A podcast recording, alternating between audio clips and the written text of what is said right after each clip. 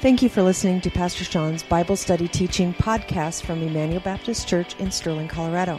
This lesson was recorded during our Wednesday night adult seminars. For more information on Emmanuel Baptist Church, please visit our website at www.ebc-online.org. Now here's Pastor Sean. All right, so Judges chapters, we're going to do both chapters 1 and 2 tonight, but I want to just kind of give you some background about the book of Judges before we even start. And first of all, the book of Judges covers a pretty long period of time. Um, it covers the period from when Joshua dies all the way up to about the time that King Saul becomes king of Israel. One thing we also need to understand is that the author of the book of Judges is unknown. There's an anonymous author. We don't know exactly who wrote it.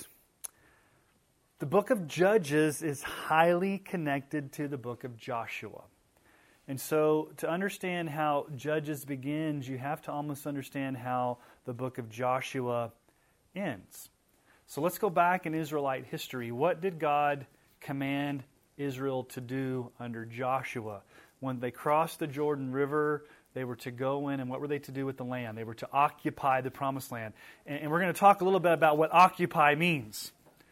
Um, I'm not going to bring that up now, but it's a very difficult issue in the book of Joshua and Judges. Um, but let's just dive in to um, chapter 1, verses 1 and 2, because this gives us basically the introduction to the book.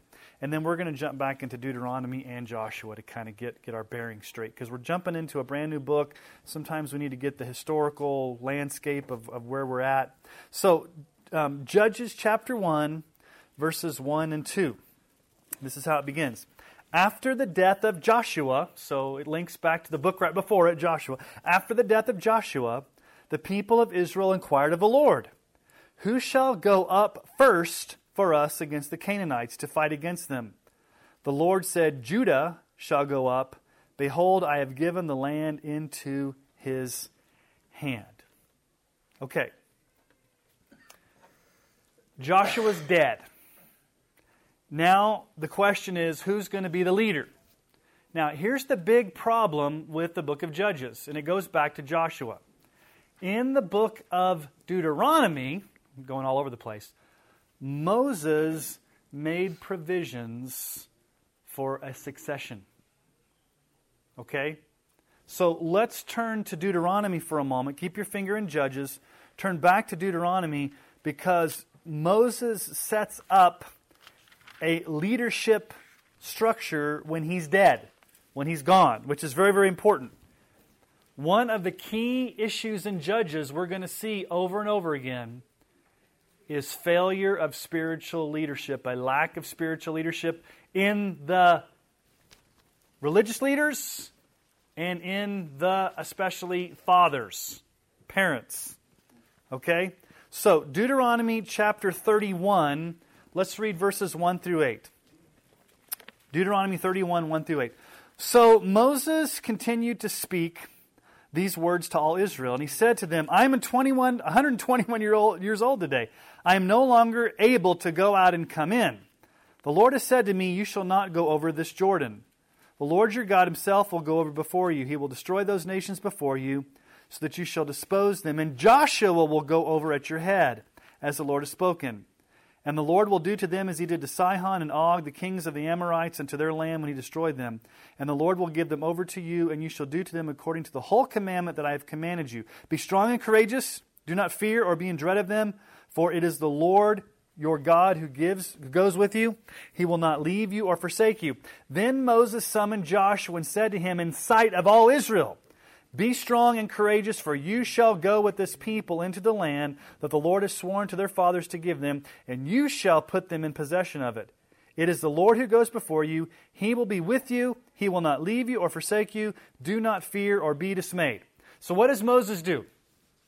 Moses gets Joshua in front of the entire nation and says, I am transferring leadership over to Joshua. I'm old. I'm not going into the promised land. I'm setting up Joshua as the spiritual leader of the nation. Now, think about Moses for a moment. How long had Moses been with these people? This generation, 40 years. And 40 years before that. So they'd had the same guy for 80 years leading them. So Moses had, you know, Moses' shoes were big to fill. The big question Israel would be faced with is okay, what are we going to do now that Moses is gone? Moses was smart, said, I'm going to set up a spiritual leader in front of all of Israel. Joshua is going to be that spiritual leader. He's going to go in and take the land. Joshua, don't fear, don't be, you know, be courageous. The Lord's with you. Okay, go to chapter 34 of Deuteronomy. Chapter 34 of Deuteronomy, uh, verses 9 through 12. This is how Deuteronomy ends and how before Josh. So Deuteronomy, Joshua, Judges, they're all right there together. Not only canonically in order in the Bible, but also chronologically in order. So, Deuteronomy 34, 9 through 12. And Joshua, the son of Nun, was full of the spirit of wisdom, for Moses had laid his hands on him. So the people of Israel obeyed him and did as the Lord had commanded Moses. And there has not arisen a prophet since in Israel like Moses, whom the Lord knew face to face None like him for all the signs and wonders that the Lord sent him to do in the land of Egypt, to Pharaoh, and to all his servants, to all his land, and for all the mighty power and all the great deeds, the terror that Moses did in the sight of all Israel. So, what does Moses do? How does, how does Deuteronomy end? God, Moses had laid his hands on Joshua in front of all the people, saying, He the man. Joshua is the man. He's the one that's going to go in to occupy the land. Here's a problem at the end of Joshua. How does Deuteronomy end? Moses to Joshua. How does Joshua end? At the end of the book of Joshua, you see no secession plan or a commissioning of spiritual leadership. Joshua does not set up a leader. Joshua does not empower a leader. There is no Moses, there is no Joshua. You'd expect there to be another guy, right? Okay, you have Moses, you got Joshua. Now, who's going to be the next big man that's going to lead them? There is none. So the book of Judges begins with no clear leader in Israel. And because there's no clear, identifiable leader, it's going to cause major problems. Now, how does it start? Go back to Joshua. I mean, go back to Judges, verse 1. After the death of Joshua, the people prayed and said, Lord, what do we do now? Okay? So, they need leadership. They need to know what's going on. They, they, their, their leader's dead. So, Joshua, their esteemed leader's dead. But here's the grace in the book of Judges God still works through Israel. God gives directions to Judah. Now, Judah is the primary tribe to conquer the land. Now, what birth order was Judah? Do you guys remember? Was he the firstborn? No, he was the, the fourthborn. But Judah is the tribe from which David's going to come. It's the tribe from which Jesus comes. Judah is the primary tribe in Israel. And so look at verse 2. Their question is well, in verse 1, okay, our leader's dead we still haven't occupied the land. We've got to fight these Canaanites. What are we supposed to do, Lord? And how does God answer them in verse 2? The Lord said, Judah shall go up. Behold, I have given the land into his hand. What's the first thing the Israelites do in the book of Judges? Anytime you see in your Bible, the people are so and so inquired of the Lord, what does that mean? They prayed. Okay? They're in their desperation, the first thing they do is pray. Now, the text doesn't tell us this. We don't know if they had a meeting. We don't know if they had committees coming together. We don't know if they strategized. But the first thing we see is them praying because they're desperate. Our leader's dead. We're in the land. We're supposed to be occupying the land. There's still enemies. There's still Canaanites. There's still pagans all around us. What are we supposed to do? They knew they were powerless without a leader, so the first thing they do is pray. So here's a question for us tonight a little bit of audience participation. Why are we so tempted to charge out and fix things in our own power when crisis hits instead of praying and asking for guidance from the Lord? This is addressed mainly to us as men, but I'll let the women answer this question as well too. Why do we want to just fix things when we're in crisis mode as opposed to praying? Because we're impatient. okay, we're impatient. Pride. Pride. What do we often think? We want to make sure people know we can do things. Okay, pride. We want to be self sufficient. We don't want to admit we have weaknesses. We don't want to admit that we're in trouble. Okay? So the first thing they do is pray. Now, question. When you pray, are you, in a sense, getting God to quote unquote do something because he was powerless to do it in the first place and he's relying upon your prayers to get things done? Is, is that what's happening when we pray? Okay, so, so the question is when we, I'm linking prayer with God's sovereignty here. Why? Um, the question is, is God absolutely sovereign? Is there a maverick molecule in the universe that's roaming free outside of God's control? And the answer is no. So the question is, okay, why pray if God's got it all figured out? Why pray if God's going to get it done? Why pray if God is sovereign? We shouldn't need to pray, shouldn't we? If God's just going to do it, why pray? Okay, we need to see his hand in action, Jenny. We have to make our, um, let him know that we know that we can't. Okay, so we're admitting our weaknesses to him. Okay. Well, let's look at some verses that teach that God's absolutely in control. So it's not like when we pray, we're giving God information that he doesn't already know. Uh, Psalm 33, 8 through 11. Let all the earth fear the Lord. Let all the inhabitants of the world stand in awe of him. For he spoke and it came to be. He commanded and it stood firm. The Lord brings the counsel of the nations to nothing. He frustrates the plans of the peoples. The counsel of the Lord stands forever, the plans of his heart to all generations. Um, Isaiah 14, 27. For the Lord of hosts has purposed, and who will annul it? His hand is stretched out. Who will turn it back? Rhetorical question nobody, if God's in control. Uh, Isaiah 46, 9 through 10. Remember the former things of old, for I am God. There's no other. I'm God. There's none like me, declaring the end from the beginning and from ancient times, things not yet done, saying, My counsel shall stand, and I will accomplish all my purpose. And then Daniel 4:35, all the inhabitants of the earth are recounted as nothing. He does according to his will among the hosts of heaven and among the inhabitants of the earth, and none can stay his hand or say to him, What have you done? So these are scriptures that teach. Um, there's Job 42 2. I know that you can do all things, that no purpose of yours can be thwarted. Since these scriptures teach the absolute sovereignty of God, why pray if He's got it all figured out? And here's the answer, the short answer. Don't want to spend a lot of time on this tonight. We don't pray to change God's mind or to somehow manipulate Him or control Him. Instead, we pray to seek His face in intimacy and fellowship and to show our utter dependence upon Him. So we're praying to a sovereign God that knows everything we need before we pray. So we're not giving Him information that He didn't know. Prayer is for us to grow closer in intimacy with God and to grow closer to Him.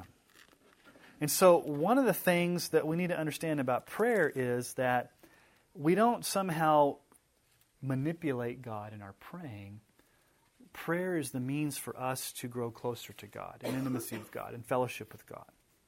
But here's another question. Okay?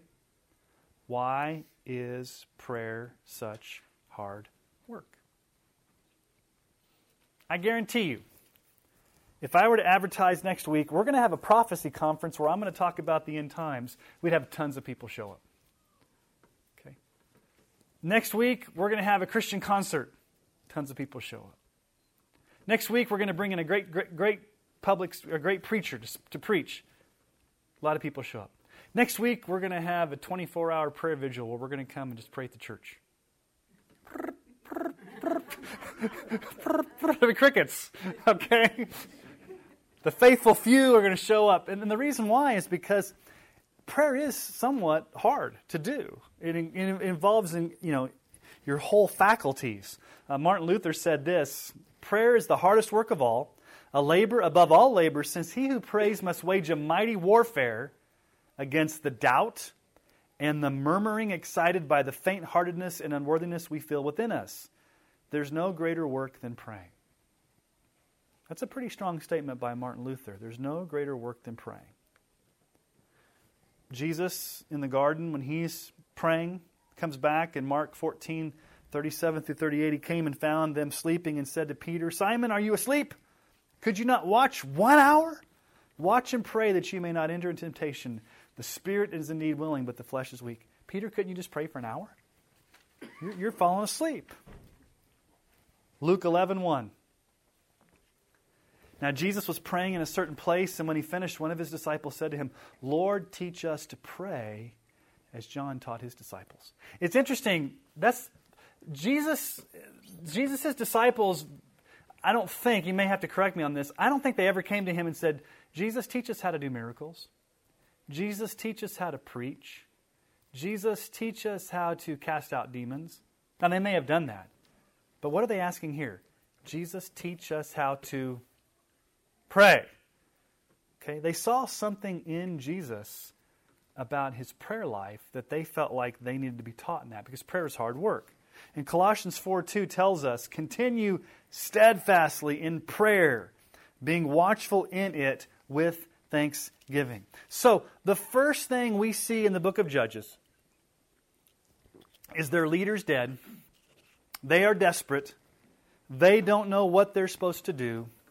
And they, in their powerlessness and their weakness, pray, which is what they should be doing.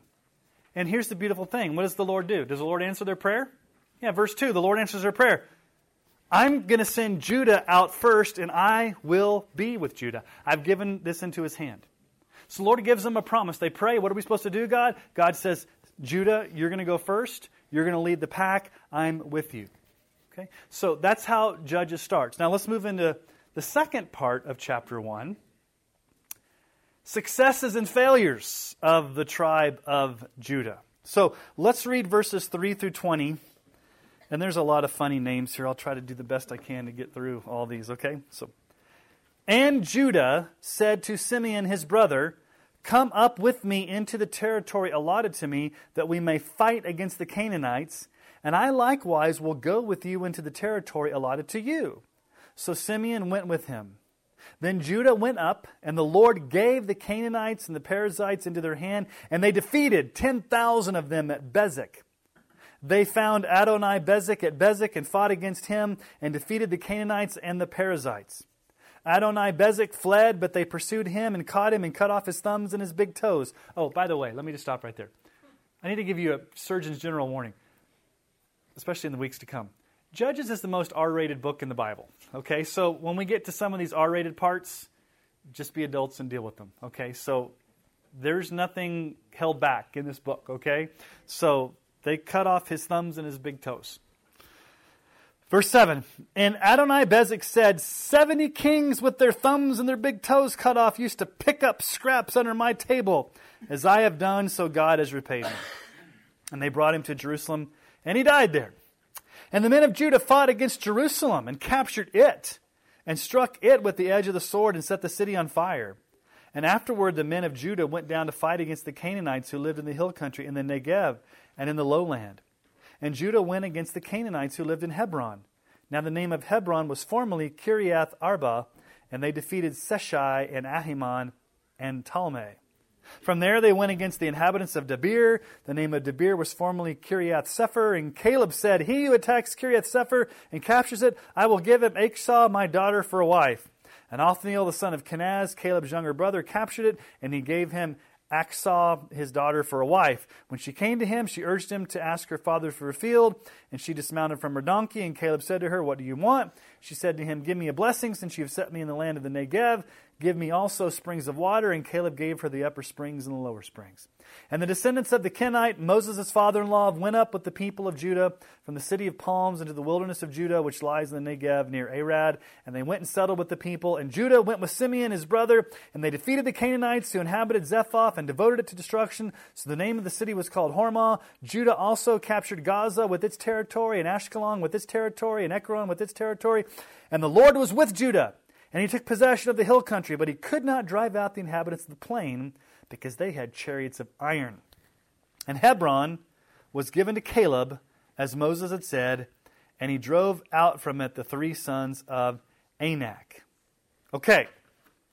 Starts with a lot of promise here, right? What is this opening scene? Judah and Simeon the two tribes are working together in harmony, and are things going well for them? I mean, it's like success after success. The Lord gave them the land. Judah's conquering these people. Things are going really, really good. It starts out very optimistically. The tribes are unified. Judah's leading. They're praying. The Lord's giving them success. Everybody's working together. But as we'll see, that quickly deteriorates. But before we get to that, a looming question you've got to ask and wrestle with in the book of Judges is why would God command genocide? If you read the Old Testament, you've got to struggle with that question. When they're to go occupy the land, what does that mean? Kill everybody in the towns. Not just leave a few people there, not just enslave them, but wipe them out. And we, with our 21st century sensibilities, look at that and think, that does not compute. That does not sound right.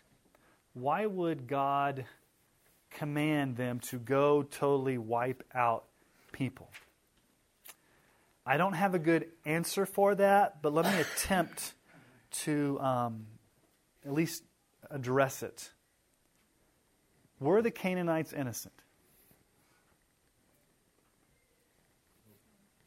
God's sovereign plan was for them to be punished for their sin, and Israel was to carry out their justice. It's not like we're dealing with a bunch of innocent bystanders who had not done anything wrong. We're dealing with pagan nations that had time and time again come against Israel and God is using Israel to punish them. Now, there's a reason why they need to be driven out. And God tells them back, that back in Deuteronomy. Deuteronomy 9, 4 through 6, through Moses, God tells the people what they need to do when they go into the land. Do not say in your heart, after the Lord your God has thrust them out before you, it is because of my righteousness that the Lord has brought me in to possess this land whereas it is because of the wickedness of these nations that the Lord is driving them out before you. Why is God driving them out? Because of their wickedness. Not because of your righteousness, Israel, or the uprightness of your heart, Israel, are you going in to possess the land. Okay, so Israel, you're not going in there because you're this stellar people as well. It's not because you're any more righteous. The reason I'm doing this is because these are a wicked people. But because of the wickedness of these nations, the Lord your God is driving them out before you, and that, the, that he may confirm the word that the Lord swore to your fathers, to Abraham, to Isaac, and to Jacob. Know therefore that the Lord your God is not giving you this good land to possess because of your righteousness, for you are a stubborn people. So, what does God say to Israel? You're almost just as bad as this nation that you're going in to take over. So there's no merit, there's no earning. You're not getting the land because you deserve it, Israel, because you're so stellar. I'm giving this to you as an act of grace. Now, I'm going to wipe out the pagan Canaanites because of their wickedness, but I could just as easily wipe you out, Israel, but I'm choosing not to. So, in a degree of wickedness, Israel's wicked, the pagan nations are more wicked. God is showing grace to Israel by saying, I'm going to have you go in and wipe out these pagan, wicked nations, but it's not because somehow you're better than them. As a matter of fact, you're, you're stubborn as well. I'm doing this because I'm your covenant God. Now, Dale Ralph, Dale Ralph Davis who's written a really good book on Judges, he says this. I like the way he puts things. The Bible does not claim the conquest will be palatable, but it does insist it was just. Anyway, contemporary Western church members who vicariously and avidly gorge themselves on violence via television and cinema have forfeited any right to throw the first stone at the biblical conquest. What's he saying there? If it bothers you so much that God commanded genocide, but yet you're going to go watch a, a violent movie or play a violent video game and get all mad about violence, he says you really have no right to, to get mad at it if you're, if you're going to get involved in, in violence. So we really can't it's, it's a hard pill to swallow why God would do that, but we have to trust that He's God. He's doing it for a purpose. It's in the Bible, it's true, and that this is what God's plan was. Now, look at verse 20 for a moment. Hebron was given to Caleb, as Moses had said, and he drove out from it the three sons of Anak. Caleb. Do you guys remember Caleb? Joshua and Caleb? Okay, Caleb was from the tribe of Judah. He was one of the 12 spies sent in to spy out the promised land. And only he and Joshua gave a good report. Remember, they came back? In Numbers chapter 14, 6 through 9, Joshua the son of Nun and Caleb the son of Jephunneh who were among those who had spied out the land, tore their clothes and said to all the congregation of the people of Israel, The land which we passed through to spy it out is an exceedingly good land. If the Lord delights in us, he will bring us into the land and give it to us, a land that flows with milk and honey. Only do not rebel against the Lord and do not fear the people of the land, for they are bread for us. Their protection is removed from them, and the Lord is with us. Do not fear them. What happened? What did the people say? The people came back and said, we're, we look like grasshoppers. We're, I mean, this, they're giants in the land. We can't do this. And Joshua and Caleb are the only two that stood up and said, We can do this. And everybody wanted, actually, everybody wanted to stone Joshua and Caleb and stone Moses. And they're tearing their clothes saying, Don't do this. Caleb remained faithful to the very end. And God, and God made a promise to him through Moses. Moses promised that Caleb, when they inherited the land, would get Hebron. In Numbers 14:24, but my servant Caleb, because he has a different spirit and has followed me fully, I will bring into the land in which he went, and his descendants shall possess it. Caleb was faithful. It said Caleb had a different spirit. He wasn't rebellious. He wasn't going against Moses' leadership. He was obedient to the Lord.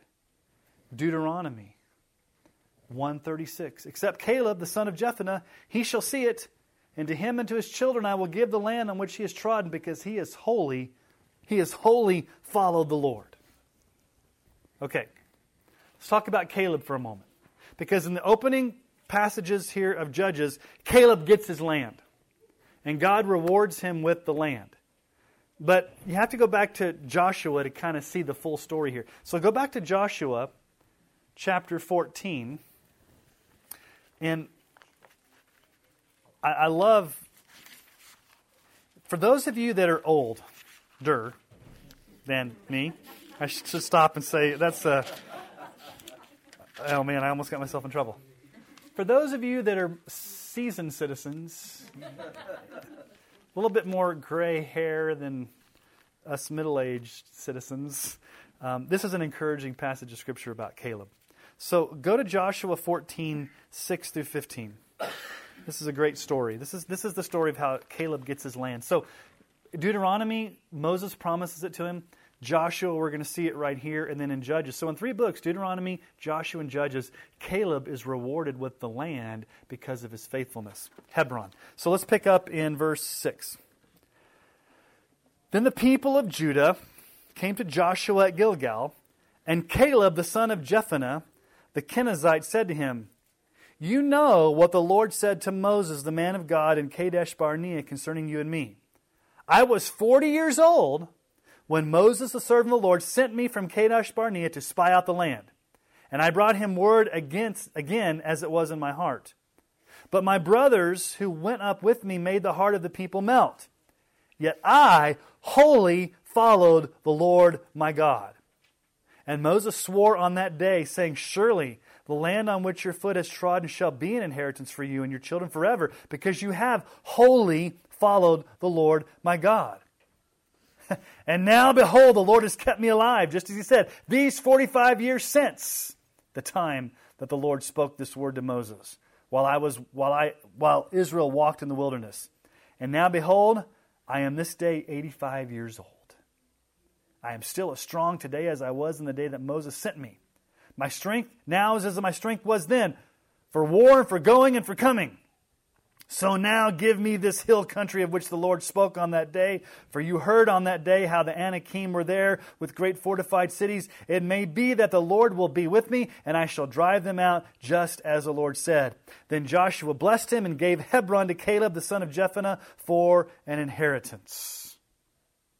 Don't you love Caleb? I was 40 years old when I went and spied out the land. And I came back and I wholly follow the Lord. I follow the Lord. And Moses said, You're going to get Hebron. And here I am. I'm 85 years old. And I follow the Lord into my senior citizen age. And I've got just as much strength as I had back then. So, as an 85 year old man, give me this mountain. I'm going to climb up that mountain. I'm going to take it because I have followed the Lord till my dying day. Would that we'd all be like Caleb. That's an awesome testimony about a man who wholly, I don't know what your translation says, mine says wholly followed the Lord, who wholly followed the Lord all the days of his life. He never wavered, and God rewarded him with that Hebron. He claimed his mountain, even as 85. Now, think about sometimes as you get older, doesn't it become a little bit easier to coast? You can maybe have the attitude, you know what, I did all that spiritual zeal stuff in my 20s, my 30s, my 40s my 50s. Now I'm getting into my 80s. I can just kind of coast with the Lord. You know, I, I had some good years early, but now, you know, I'm just going to kind of waste away my last years. But that wasn't Caleb. Caleb's like, listen, I, I have followed the Lord to my dying day, and he rewarded him with Hebron. So a, I think it's a good testimony of growing old in the Lord, being passionate to follow the Lord, even into your seasoned citizen 80, if you live to be 85 years old, you want to say, like Caleb, give me my mountain. I want to go conquer my mountain. Okay? So, back to Judges. The tribes, especially the leading tribes, Judah and Simeon, are working in unison. They're fulfilling a mission ordained by God. We can learn a great deal about how we function as a church through this. What's the lesson for us? We as believers need each to work in unity to do God's will as well. Are we to be unified as a church in fulfilling God's mission for us? The answer is no, we want to be disunified, right? No, we want to be unified. What does Paul tell us in Ephesians? About unity, about working together, about a common purpose, about doing God's will, about working for God's kingdom.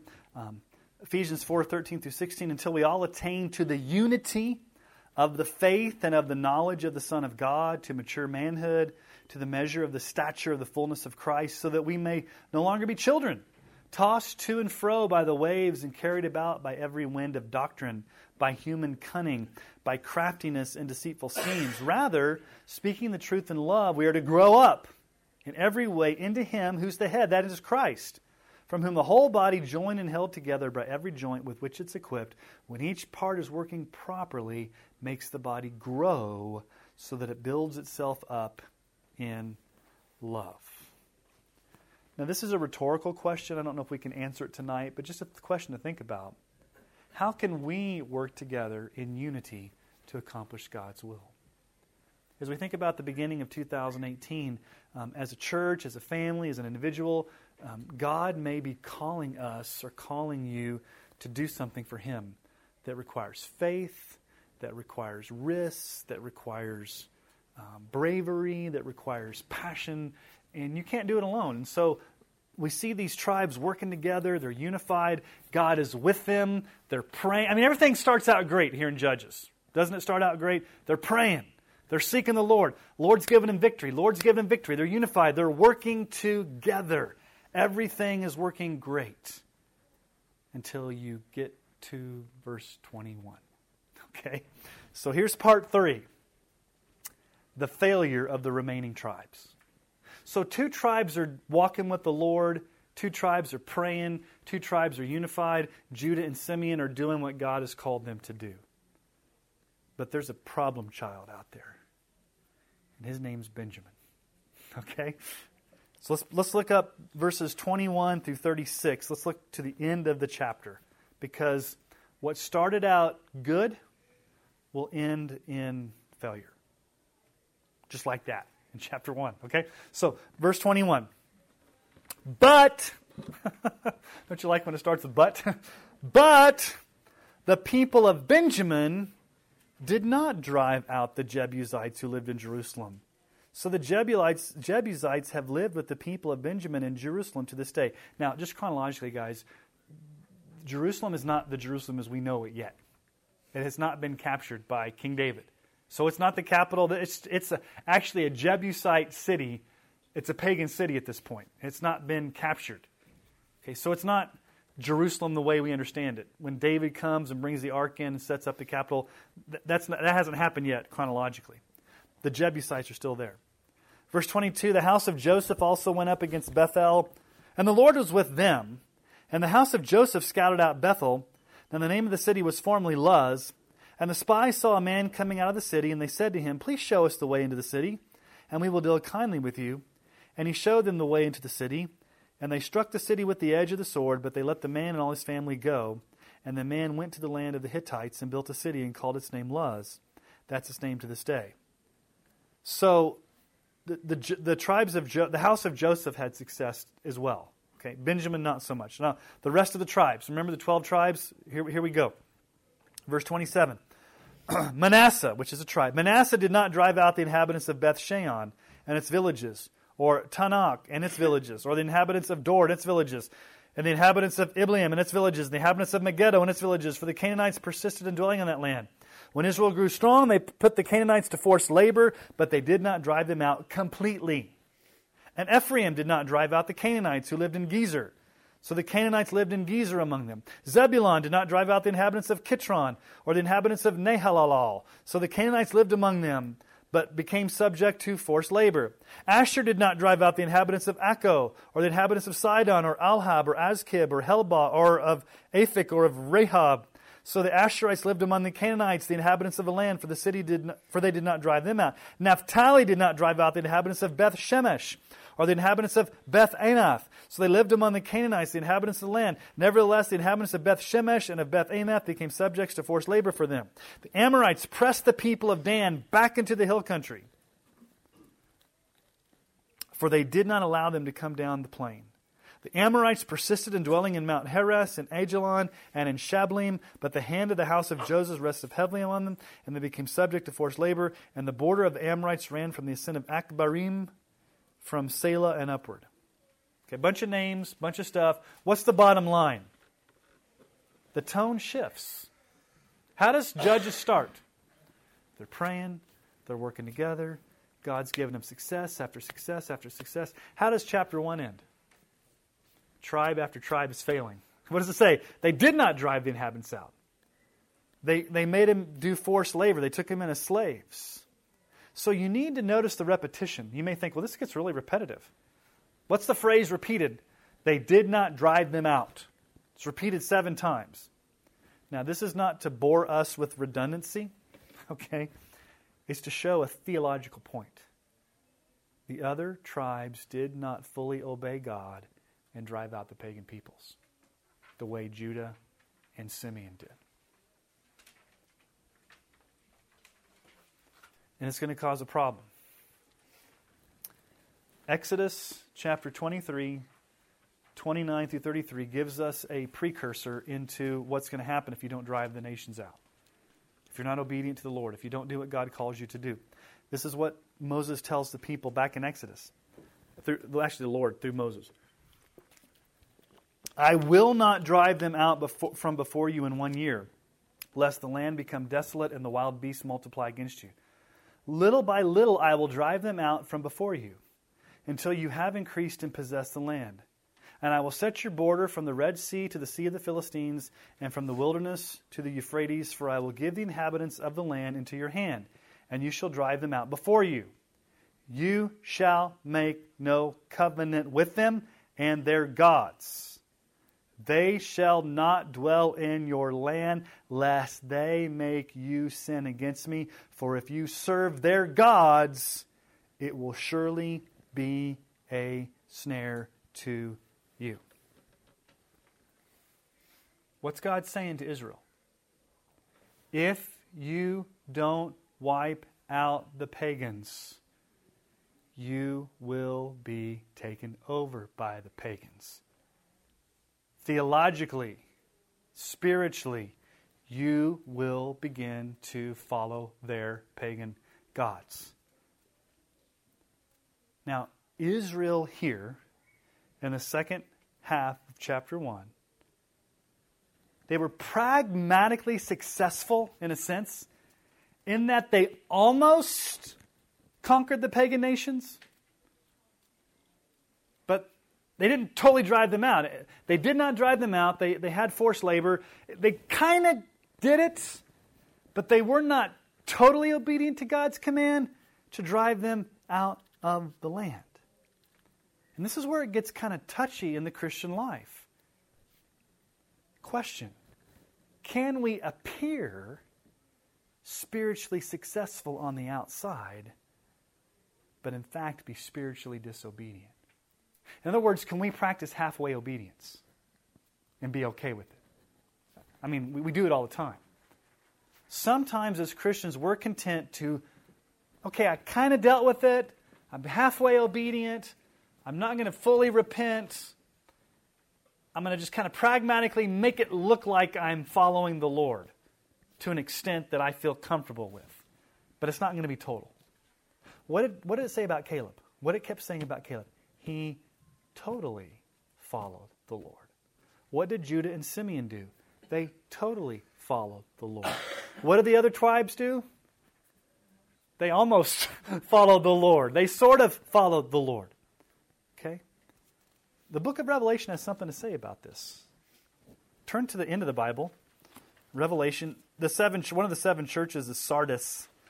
And God has something to say to Sardis that I think is kind of pertinent to this whole idea of halfway obedience, um, not fully obeying the Lord, kind of trying but not getting that far. So, Revelation 3 1 through 6 to the church in Sardis. And to the angel of the church in Sardis, write the words of him who has the seven spirits of God and the seven stars. I know your works. You have the reputation of being alive, but you are dead. Wake up, strengthen what remains and is about to die. For I have not found your works complete in the sight of my God. Remember then what you've received and heard. Keep it and repent.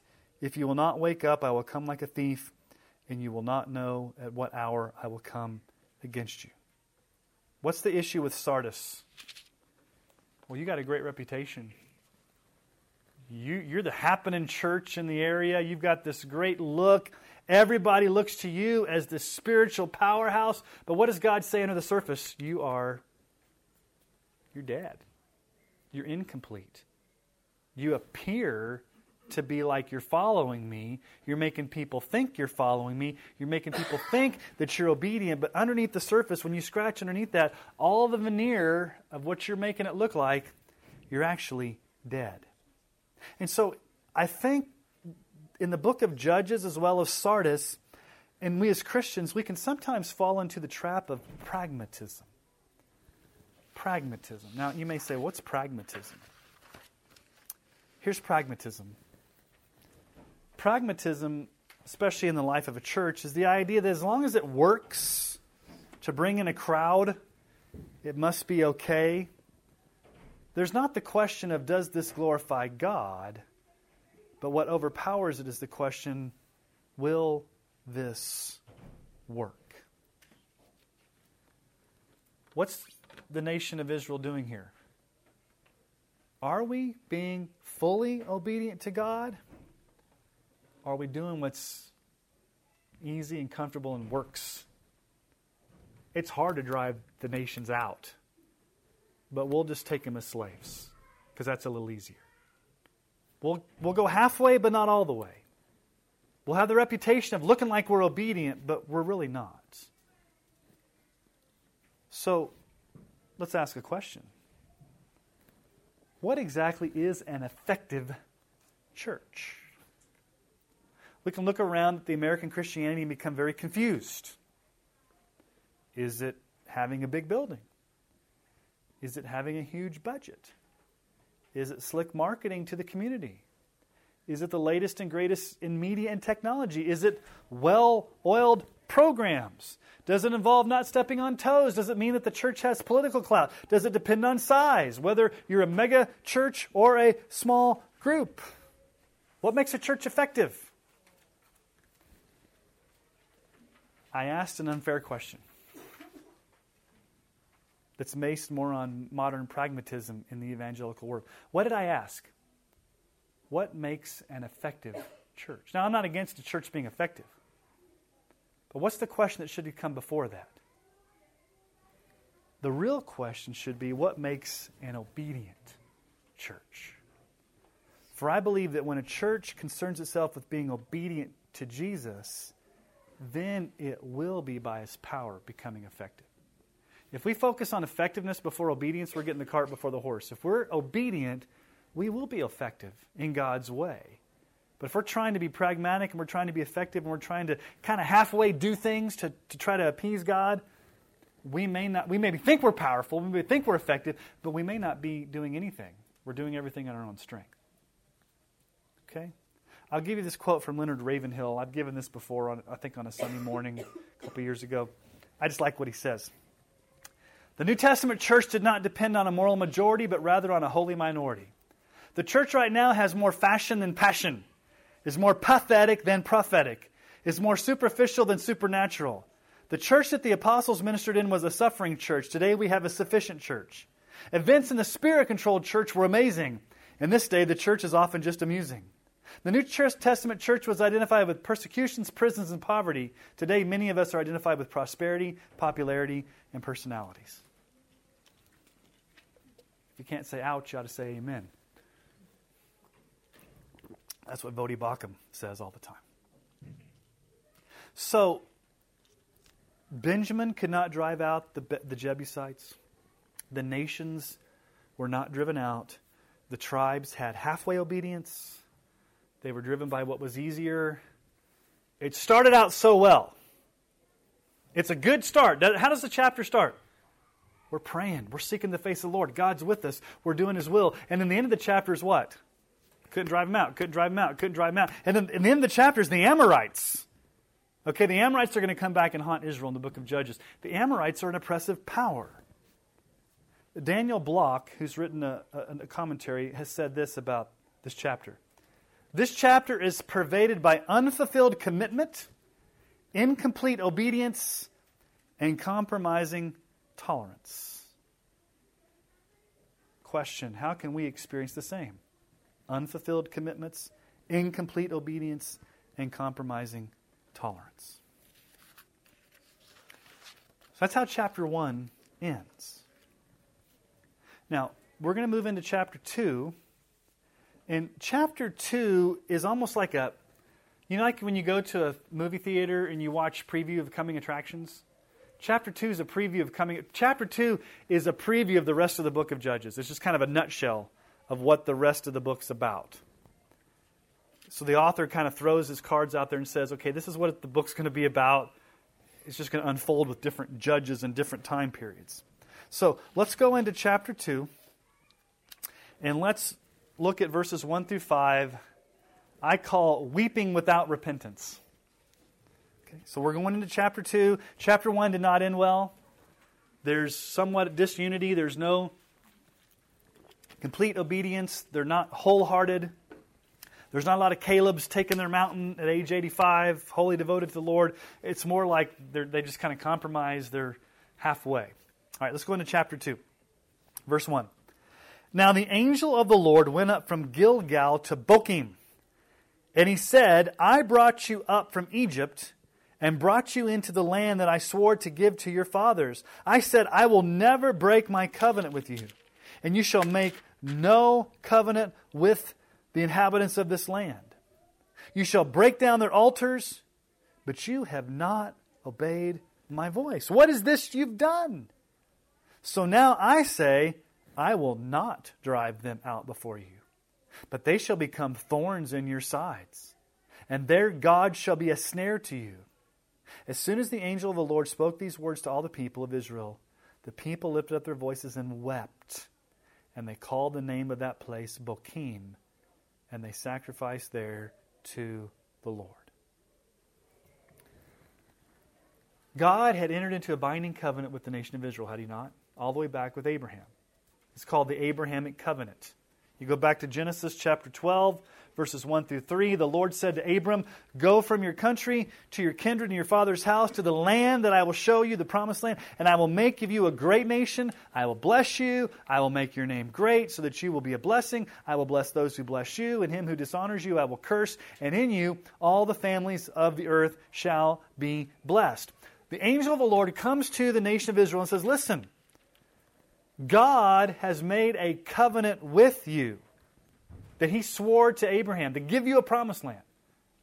And then he kind of fast forwards in time and says, Listen, even when you were in Egypt, 400 years later, when you were in slavery, God delivered you out of Egypt. Look at what he says there in verse um, at the end of verse 1 I brought you up from Egypt and brought you into the land that I swore to give to your fathers. I said, I will never break my covenant with you, and you shall make no covenant with the inhabitants of this land. You shall break down their altars. When I get you out of, the, out of Egypt, when you go to the promised land, when you go in with Joshua, when you conquest the land, you, you're going to be having a land full of milk and honey, but you can't. You can't compromise. You've got to break down their altars. You've got to not become, I, am going to use a word up here. Israel, you can't become Canaanized. What do I mean by being Canaanized? Let me put it another way Israel, you cannot be paganized. When you go into the land, either you're going to be the leaders of the land following the Lord, or the pagans in the land are going to be your leaders and you're going to be following them. You got to make a choice, Israel. When you go into the land, either you will worship the Lord or you will become Canaanized. You will begin to worship the gods around you. And that's what Exodus 34 11 through 15 says. Observe what I command you this day. Behold, I will drive out before you the Amorites, the Canaanites, the Hittites, the Perizzites, the Hivites, the Jebusites. Take care lest you make a covenant with the inhabitants of the land to which you go, lest it become a snare in your midst. You shall tear down their altars, break their pillars, cut down their asherim. For you shall worship no other God, for the Lord whose name is jealous is a jealous God, lest you make a covenant with the inhabitants of the land, and when they whore after their gods and sacrifice to the gods, and you are invited, you eat of the sacrifice. Israel, when you go into the land, you tear down their altars. You do not be succumb to their um, to their pagan gods. You've got to stay faithful to worship me, the one true God, because I'm the covenant Lord. And what does the angel of the Lord say to them? Go back to Judges at the end of verse 2 You have not obeyed my voice. Israel has not obeyed the voice. Now, it's interesting. Why does he say the voice? He could have just said, You did not obey me. You did not obey the Lord. What does he say? You did not obey my voice. This is how God stands above all the pagan gods in the Bible. The Lord God, Yahweh, stands above all other pagan deities because he alone is a speaking God who gave Israel explicit commandments so they would never have to guess what his revealed will was. No other God in the Bible, quote unquote, lowercase God, spoke. How did God create? He spoke it into existence. How did God give the law? He spoke it, He had it written down. God has been very clear with Israel, so they, they're not confused. It wasn't like they could go to God and say, We had no idea what you expected, God. Uh, I wrote it down on two tablets in stone so you would remember. I've given you prophets, I've spoken it. Deuteronomy 4 1 through 2. Oh, now, Israel, listen. Listen to the statutes and the rules that I am teaching you and do them. Why? That you may live and go in and take possession of the land that the Lord, the God of your fathers, has given you. You shall not add to the word that I command you, nor take from it, that you may keep the commandments of the Lord your God that I command you. When you go into the land, it's very important that if you want to live successfully, if you want to live a blessed life in the promised land, listen to my voice, obey what I'm telling you. Tear down their altars. Do not become Canaanized. Do not get into the pagan idolatry. And so, what does God say in verse 3? You know what? I'm not going to drive them out. And you're going to be Canaanized. now, what do the people do? In verse 4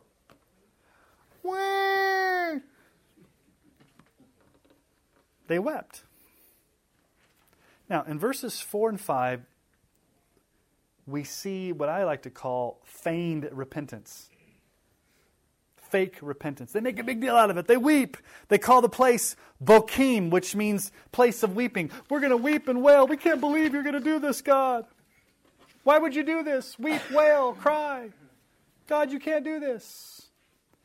Here's the question you got to ask Is this genuine repentance? Is this Israel lamenting the fact that they got caught? Do they truly desire to follow God and live for His glory? I'll answer the question for you. Okay? Because you just have to read the rest of the book. Okay? Sadly, the rest of the book shows how this was a false repentance and that Israel would rather be taken over by paganism instead of remaining true to the Lord. Is there such a thing as false repentance? Paul tells us in 2 Corinthians 7:10, "For godly grief produces a repentance that leads to salvation without regret, whereas worldly grief produces death." There's godly grief and there's worldly grief. What's godly grief? Godly grief is a true sorrow for your sin, a true, a true contrition that you've sinned against God, a true desire to want to repent, a true heartbrokenness over your sin because you've offended God. Worldly grief is, man, I got caught and I don't like the consequences, so God, I'll kind of give up a few Hail Marys and I'll kind of, you know, say I, you know, confess my sin and be real sorry, but I have no intention of ever changing. But I'll sure put on a show of weeping and wailing Maybe that'll give me brownie points with you if I get really, really sad for a season. So the question is what is the difference between mourning over sin and true repentance? Well, the issue is is their life change? Now, we're going to move into something that's very, very important for us as parents and grandparents. And this is part two the failure of the next generation. Now, I want you to let's read this carefully. Verses 6 through 13. It's kind of flash back into Joshua, and then the book started with Joshua dying, but there's a flashback. Okay? What happened after Joshua died? Remember, I said there was no spiritual leadership? Moses set up Joshua, Joshua set up nobody. Here's, here's what happens. Let's look at verse 6. When Joshua dismissed the people, the people of Israel went each to his inheritance to take possession of the land.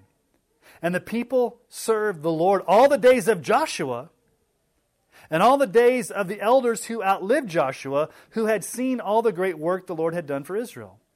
And Joshua the son of Nun, the servant of the Lord, died at the age of 110 years.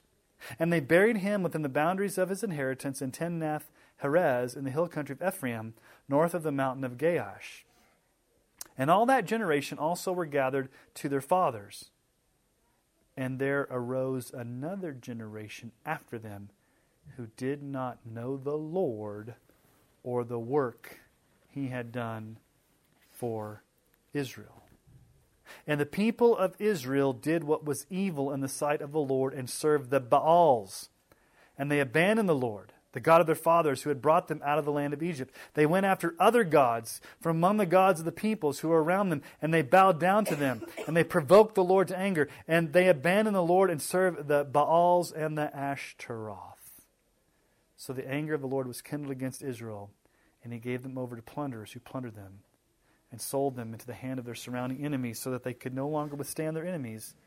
Whenever they marched out, the hand of the Lord was against them for harm, as the Lord had warned, and as the Lord had sworn to them, and they were in terrible distress.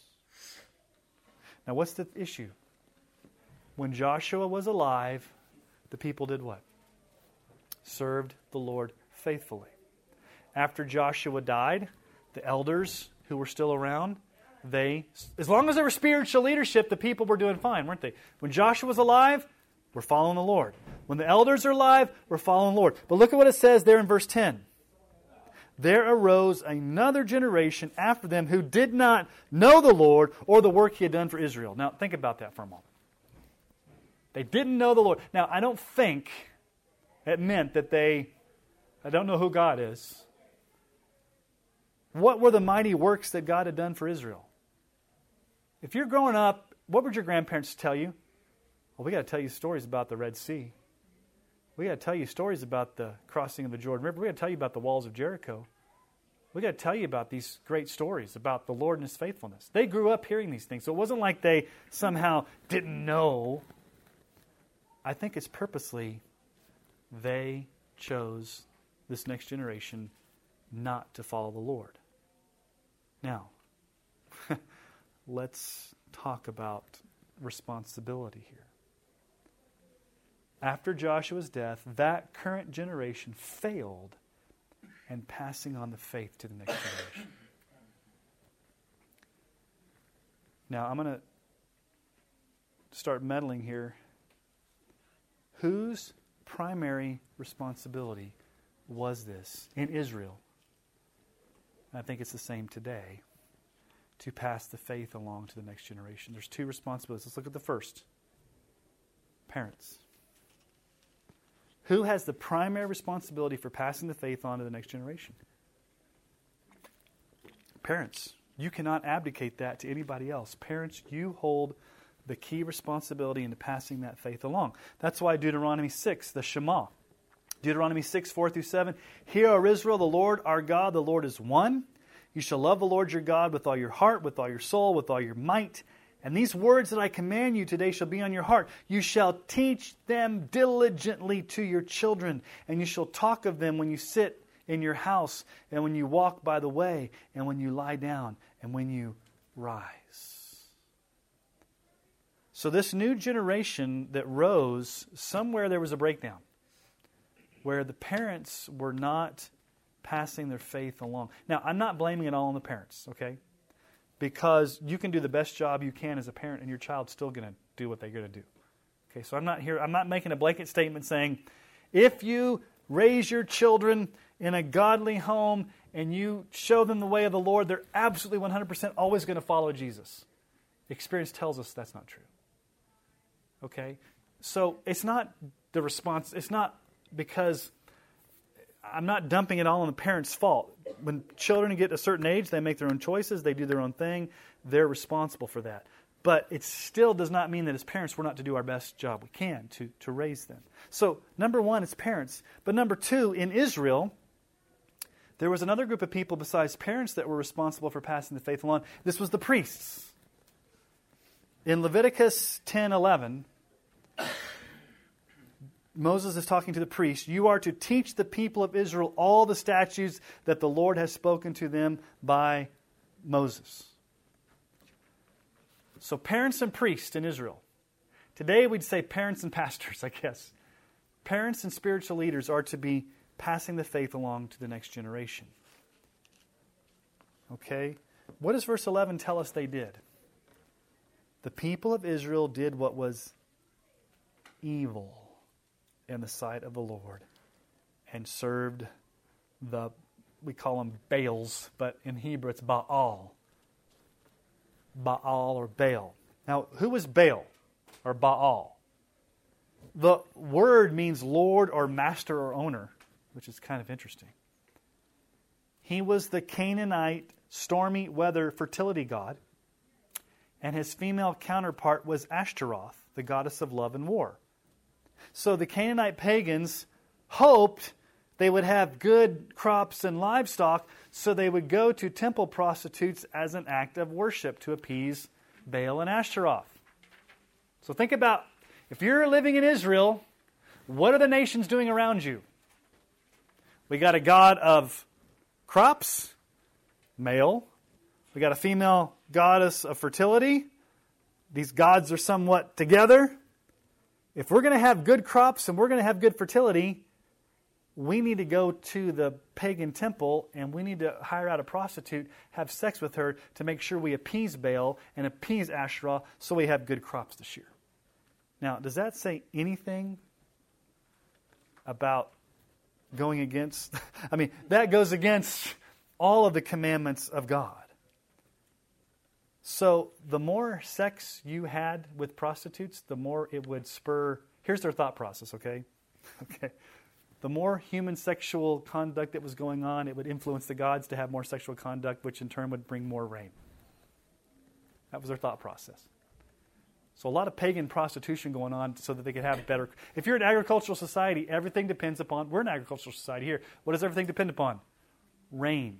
Okay, he's the god of storms, of rain. She's the god of fertility. Okay, Psalm 106, 34 through 39. They did not destroy the peoples as the Lord commanded them, but they mixed with the nations and learned to do as they did. They served their idols, which became a snare to them. They sacrificed their sons and their daughters to the demons. They poured out innocent blood, the blood of their sons and daughters, whom they sacrificed to the idols of Canaan, and the land was polluted with blood. Thus they became unclean by their acts and played the whore in their deeds. Then the anger of the Lord was kindled against his people, and he abhorred his heritage. Okay, so two major issues here with Israel. Number one, Israel failed to be distinct and separate from the pagan nations around them. They became Canaanized, paganized. Paul tells us in the New Testament in Romans 12, 2, do not be conformed to this world, but be transformed by the renewal of your mind, that you that by testing you may discern what's the will of God, what is good, acceptable, and perfect. Here's a question for us tonight. Maybe we can answer it. Why is it so important for us as Christians to be holy and distinct from the world? Why is it important?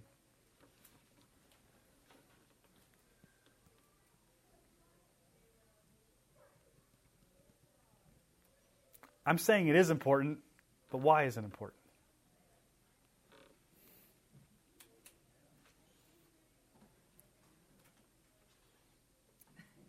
Let that stand out there for a moment. Let me ask another question. How do we remain unstained from the world while we have to live constantly in the world? That's a balance we have to face all the time. We're not going to be monks where we're going to go live outside, you know, in an enclave somewhere. Every day you face coworkers. Every day you face the world. Every day you're out there. You're among people of the world. You're among pagans. You're among the Canaanites, if you will. I'm not trying to be pejorative and say you're like your long Christian friends are Canaanites, but you are in this world. How do you remain distinctly different? How are you, as Paul says, not conformed to the world? How are you transformed? I mean, you've got to make sure that your mind is filled with Scripture, that your heart is filled with the things of the Lord, that you're constantly reminding yourself of who you are in Christ so that when you go out into the world, you don't look like the world. You don't become a product of the world. So the first thing Israel does is they they were not distinct from the nations around them. They adopted their foreign gods. That's, to me, that's amazing. I mean, think about as an Israelite, if you were an eyewitness now, obviously, this is generations, not an eyewitness of the crossing of the Red, of the Red Sea, but let's say you crossed the Jordan River, you saw it. And you saw with your eyes like these miraculous things. Like miraculous things. Like we don't see miraculous things today pretty much like they did back then. They saw with their eyes God in action. How easily it was to say, yeah, let's throw that all away and I'll go to a temple prostitute and hang out with a God I can't see, but hey, if, he, if I have sex, he'll have sex, we'll have crops. How easy was it for Israel just to throw away everything that they had seen? So that's the first thing they did. They, they failed to be distinct from the pagan nations around them. And then, number two, Israel failed to pass their faith along to the next generation. Let me give you another quote from Dale Ralph Davis. He says, The Bible is clear. Amnesia produces apostasy. That is why the scripture is so frantic about the church not forgetting what the Lord has done for us. Amnesia produces apostasy. When you forget the working of the Lord, when you forget who you are, when you walk away from the Lord, it's very easy to drift into not following Him. Now, this is just another question I throw out there. We don't necessarily have to answer it, just something to think about. How do we model and train the next generation to follow Christ? Where is the potential breakdown? We could spend all night possibly talking about this, but I just throw that out there as a, as a talking point. All right, let's see if we can get done tonight. Hopefully, we can. We've got 15 minutes. Let's go to part three God's response. Well, obviously, we just read that God gets angry. Verse 14 the anger of the Lord was kindled against them, and so God gave them over to plunderers. God disciplined them. They were in terrible distress. They were invaded by surrounding armies. God is disciplining them. So the Lord responds with righteous anger. This is not God being capricious or petty, but holy in his response to Israel, his bride. They are committing spiritual adultery. That's why oftentimes it talks about prostituting or whoring themselves among the other gods of the nations. This is what they've done. As Jeremiah 2 11 through 13, has a nation changed its gods? Even though they are no gods, but my people have changed their glory for that which does not profit. Be appalled, O heavens, at this. Be shocked. Be utterly desolate, declares the Lord. For my people have committed two evils. They have forsaken me, the fountain of living waters and hewed out cisterns for themselves, broken cisterns that can hold no water. That's what's going on here. And God gets angry because his bride is going after other lovers. Exodus 34 14. For you shall worship no other God, for the Lord, whose name is jealous, is a jealous God. God oftentimes in the Old Testament gets angry at Israel. And it's an anger that comes because he loves them so much. Have you thought about that? Why is God angry when Israel's disobedient? Is it because he's angry? No, he's angry because he loves them.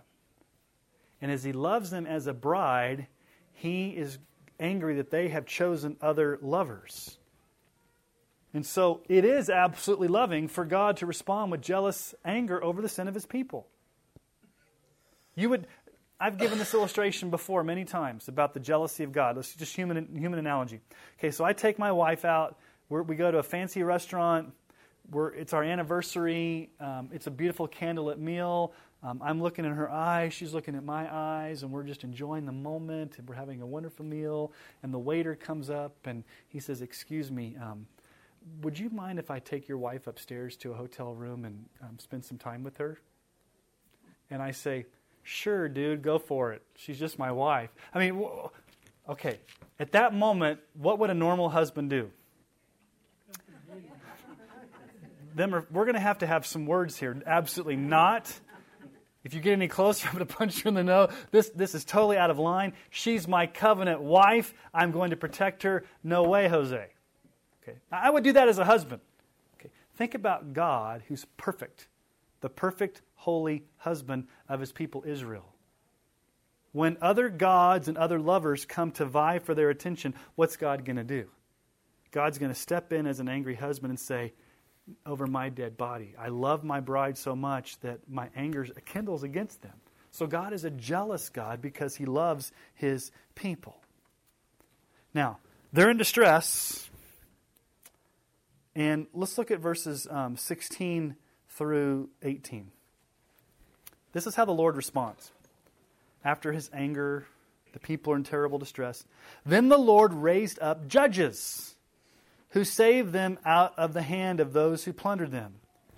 Yet they did not listen to their judges, for they whored after other gods and bowed down to them. They soon turned aside from the way in which their fathers had walked, who had obeyed the commandments of the Lord, and they did not do so. Whenever the Lord raised up judges for them, the Lord was with the judge, and he saved them from the hand of their enemies all the days of the judge. For the Lord was moved to pity by their groaning because of those who afflicted and oppressed them. Okay, their groaning reminds us of the Israelites groaning in the time of Exodus. We can go back and look at those for a moment. Here's the cycle here. Okay, I'm going to draw this on the board. Maybe you that listening on podcast can't see this, and maybe you on Facebook Live can't see this. But okay, so Israel, they're oppressed, they groan, they cry out. The Lord's moved to mercy. He raises up a judge. The judge delivers the people. And then they go back into idolatry. And then they get oppressed again. This is the continuing cycle of the book of Judges right there. Israel is engaged in idolatry. Their idolatry causes them to be oppressed. They cry out, We don't like to be oppressed. We're being taken over. God says, Okay, I'm going to raise up a judge, a military deliverer. God delivers them. And then after a while, they go back into idolatry, and the cycle starts over and over again. Now, as we go through the book of Judges, this is not just a repeating cycle, it's a downward spiral because after each successive judge, it gets worse and worse. And so that's what happens here in this preview of coming attractions. So let's just look at verses 19 through 23 because the end of the chapter tells us this downward spiral. Verse 19 When the judge died, they turned back and were more corrupt than their fathers, going after other gods, serving them and bowing down to them. They did not drop any of their practices or their stubborn ways. So the anger of the Lord was kindled against Israel, and he said, Because his people have transgressed my covenant that I commanded their fathers and have not obeyed my voice, I will no longer drive out before them any of the nations that Joshua left when he died, in order to test Israel by them whether they will take care to walk in the way of the Lord as their fathers did or not. So the Lord left those nations, not drive them out quickly, and he did not give them into the hand of Joshua. What happens in verse 19? Whenever the judge died, they turned back and were more corrupt than their fathers. Interesting word, turn back. It's the Hebrew word shuv, which normally means to repent in a positive way. When you shuv in the Old Testament, it means you repent and you turn back to God. They're shuving, they're repenting in the opposite way. What are they? Are they turning back to God? No, they're turning back to more corrupt ways. They're going back to pagan idolatry. So, verse 19 is crucial to understanding the entire book of Judges. Let's read it again. But whenever the judge died, they turned back. They repented in the wrong direction and were more corrupt than their fathers, going after God, serving them, and bowing down to them. They did not drop any of their practices or stubborn ways. So here's, here's the cycle, okay? We're oppressed. We're crying out. We need help. God says, okay, I'm going to send a judge. The judge delivers them. What happens when the judge dies? Verse 19. they go back to their pagan idolatry in an even worse way. And the cycle starts all over again. So you've got this endless cycle of, and I'm going to use the word slavery to sin. It's a cycle. So the book of Judges is about a downward cycle into the slavery of sin. In other words, when there's a spiritual leader, when the judge is around, the people do well. Anytime a spiritual leader is dead, they go right back into their slavery to idolatry. So you could say that the entire book of Judges deals with slavery to sin and a lack of repentance. And chapter 2, verse 19, is a key verse in understanding that. Now, what does the Bible say about slavery to sin? Let's go to Romans chapter 6. And in just a few moments that we have left, what does Paul say about slavery to sin? Romans 6. What shall we say then? Are we to continue in sin that grace may abound? By no means. How can we who died to sin still live in it? Do you not know that all of us who have been baptized into Christ Jesus were baptized into his death? We were buried, therefore, with him by baptism into death, in order that just as Christ was raised from the dead by the glory of the Father, we too might walk in newness of life. For if we've been united in, in him with a death like his, we shall certainly be united with him in a resurrection like his. We know that our old self was crucified with him in order that the body of sin might be brought to nothing, so that we would no longer be enslaved to sin. For one who has died has been set free from sin. Now, if we have died with Christ, we believe that we will also live with him. We know that Christ, being raised from the dead, will never die again. Death no longer has dominion over him. For the death he died, he died to sin once for all, but the life he lives, he lives to God. So you also must consider yourselves dead to sin and alive to God in Christ Jesus. Let not sin, therefore, reign in your mortal body to make you obey its passions. Do not present your members to sin as instruments for unrighteousness, but present yourselves to God as those who have been brought from death to life, and your members to God as instruments for righteousness. For sin will have no dominion over you, since you're not under law, but under grace. Now, I've got a lot of um, things to say about this passage of Scripture that are on your sheet that I'm going to summarize in just a few statements, okay? So you can go back and read that. Paul's main point is this when you somehow spiritually, mystically, supernaturally, when Jesus died on the cross, your sins died with him. When he was buried, your old self was buried with him. When he rose again, your new self has been risen again. So if you are united to Christ by faith, Paul says it's a reality that your old life has died and you now have a new life. And this new life is one of freedom, which means you're no longer enslaved to sin. You're no longer in bondage to sin. It's true for every person who's in Christ that you are no longer a slave to sin. You've been set free. Now, question. Go down. I don't know what page this is on, but um, it's the right before the Galatians passage. Question. I know I'm skipping a lot of material here. Page 23. If we are no longer slaves to sin, then why do we find it so hard to fight against it? That's the entire book of Judges. The Israelites fighting against the slavery to sin over and over again. And God being merciful and bailing them out over and over again. Well, Galatians tells us why. Galatians 5, 16 and 17. But I say, walk by the Spirit, and you will not gratify the desires of the flesh.